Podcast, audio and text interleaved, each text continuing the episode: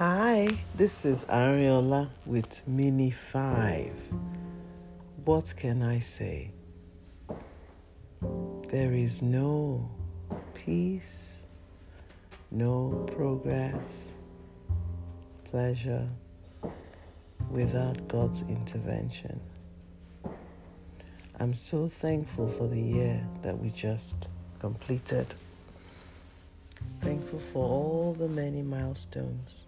Thankful for the connections, the friendships, the business advancement.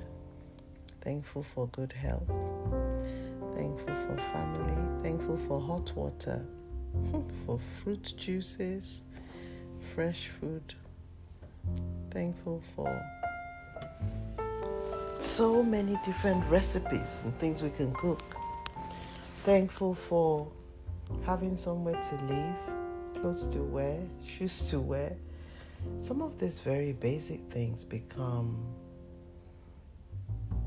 something that we're familiar with.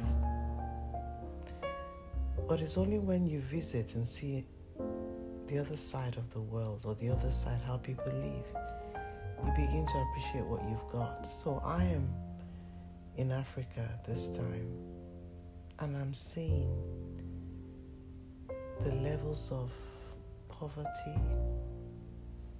Um, I'm seeing the way people live without clean water. I'm seeing how people have to struggle to survive by selling goods in traffic as cars are going past. I was almost heartbroken when I saw two women breastfeeding by the side of a fast road. They had um, what we call jerry cans of petrol. They're selling petrol at the side of a fast moving road just to survive.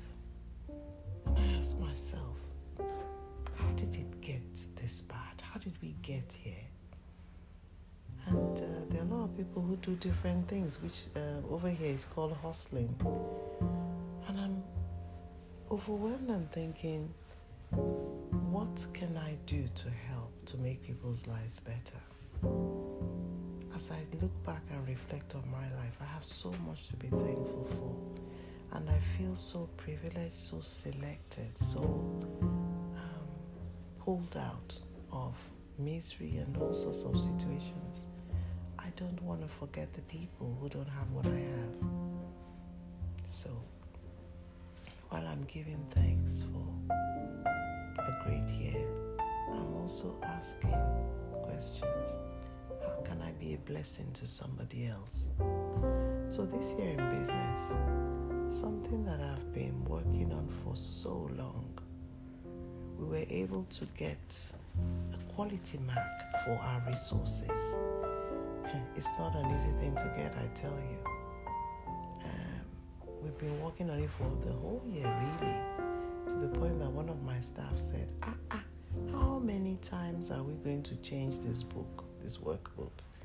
Anyway, the Teenager Money Workbook is now um, a bona fide, um, is now endorsed, is certified, is quality marked, which opens another chapter in this business.